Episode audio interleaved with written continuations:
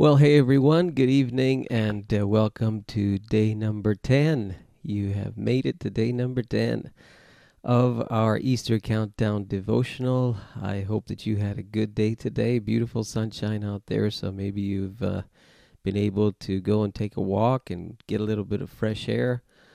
Try and change the pace a little bit, and uh, I know you've you've been watching the news as uh, as I have, and boy, it, you, you, you watch too much and it can get a little bit depressing. So sometimes it's good to change the pace. Sometimes it's good to give yourself a little bit of hope, and uh, that's really what we're doing in these Easter devotionals is uh, trying to get us to focus on the unchanging uh, Word of God and the unchanging truth of Easter. And remember, if you are keep if you keep watching these uh, on Easter Sunday, you could very well be the winner of a brand new iPad. And I'm working on the whole uh, system of how it's going to be this game that we're going to play, this quiz. And uh, looks really, really fun. And uh, you're going to enjoy that very, very much. Uh, remember as well, uh, just a little reminder of something that I've messaged in different ways to our church. there's a movie that was released today for rent called I Still Believe. And this is the true story of worship leader Jeremy Camp. And I would highly recommend that you take a look at this uh, if you know how to um, rent movies on Google Play and um, iTunes or Apple TV or probably other major platforms. You will find this movie. I think it's about 20 bucks to rent, but that's because uh, it's was in the theaters and all the theaters are shut down.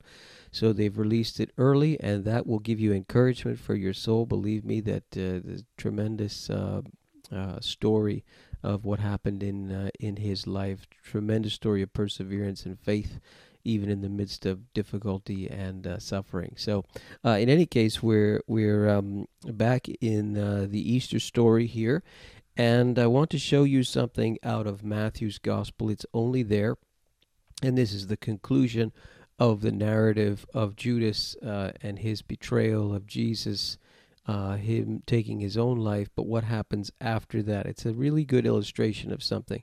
So the chief priests picked up the coins. Remember the 30 silver coins. This is verse 6 of uh, Matthew chapter 27. You're not going to find this narrative in Mark or Luke or John. Uh, but the chief priests picked up the coins and said, It is against the law to put this into the treasury, referring to the temple treasury, since it is blood money. So it's the money of betrayal. It's not holy. So they decided to use the money to buy a potter's field as a burial place for foreigners. That is why it has been called the field of blood to this day. Ooh, kind of grim there. Uh, then what was spoken by Jeremiah the prophet was fulfilled and he quotes from the Old Testament here. They took the 30 silver coins, the price set on him by the people of Israel, and they used them to buy the potter's field as the Lord commanded me. Now, if you go back into the Old Testament uh, and you try and find the reference, it's really interesting problem because this quote is actually from the minor prophet Zechariah, and yet Matthew says it's from Jeremiah. When you do a little bit of digging, however, you find that while he quotes from Zechariah, he is alluding to something in Jeremiah as well, uh, which you'll find in Jeremiah 19 Jeremiah 32, this buying of this field um, and money given to a potter on the one hand, but the buying of the of the field on the other. Anyway, you have to put together two passages of of uh, symbolic prophecy, really, to understand what Matthew is doing. And it wasn't uncommon that when they quoted from the Old Testament, they would sometimes quote from a minor prophet and use a major prophet's name. Uh, you do see this in a couple of other places in the Gospels. When you say major prophet, we're talking about major in the sense of the size of their book. Minor prophet would be again a reference to the size of their book being smaller. So there's it's a problem, but it's a solvable problem, and you have to do a little bit of digging to figure it out. But a couple of remarkable things about this. when you read the passage out of Zechariah chapter 11, verses 12 and 13, you see that the prophet Zechariah is asked to um, uh, pasture a, a flock um, as a symbol of, of uh, God's relationship with Israel.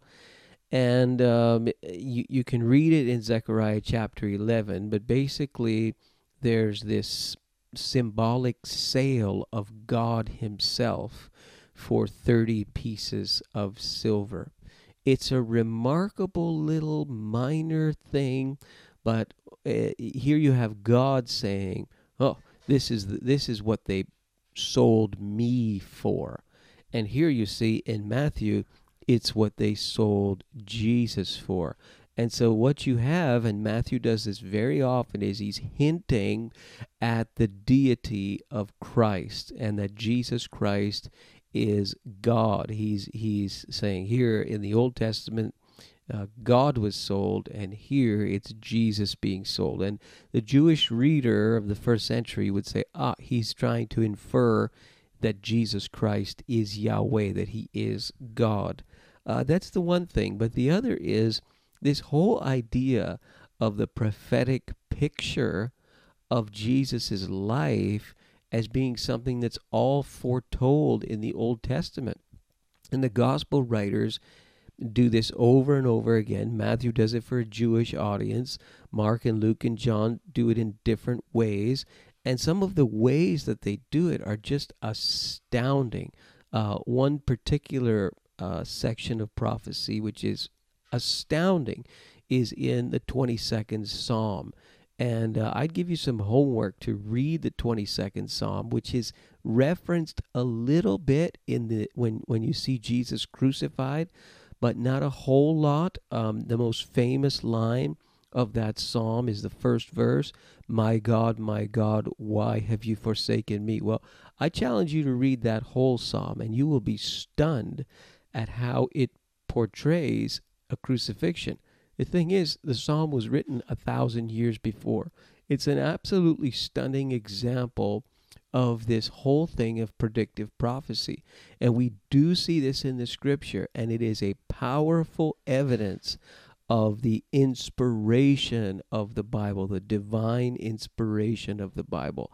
And in days like this, like never before, we have to be able to say, God, we may not be able to trust anything anymore, but we can still go to your word, which is unchanging because it speaks of an unchanging God. Uh, he, the book of Hebrews, Jesus Christ is the same yesterday, today, and forever. I mean, no matter what we're living through, no matter what we're going through, we have an eternal God who has spoken to us through his word and has left a, an imprint of himself and his power in his word for us to to discover for us to trust.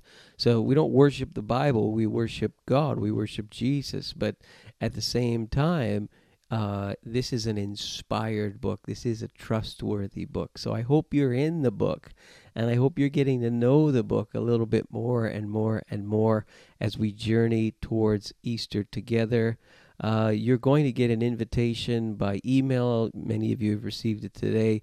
You'll also get one by text tomorrow to join us on Sunday after our 11 a.m. service uh, for another Zoom call where we will check in with one another and get to see each other's faces. And uh, we're going to have a time of prayer with one another as well. So I pray you would join us 11 a.m. Sunday for our live stream, which is on Facebook. You do not need a Facebook account to watch. Just go to facebook.com slash citypointquebec or just go follow us on Facebook if you do have an account. And uh, then you can also download that Zoom app to join us. Very, very simple uh, to get on to Zoom. So God bless you, everyone. I will be back with you on Monday for day number 11 of our countdown to Easter. Have a great night, everyone.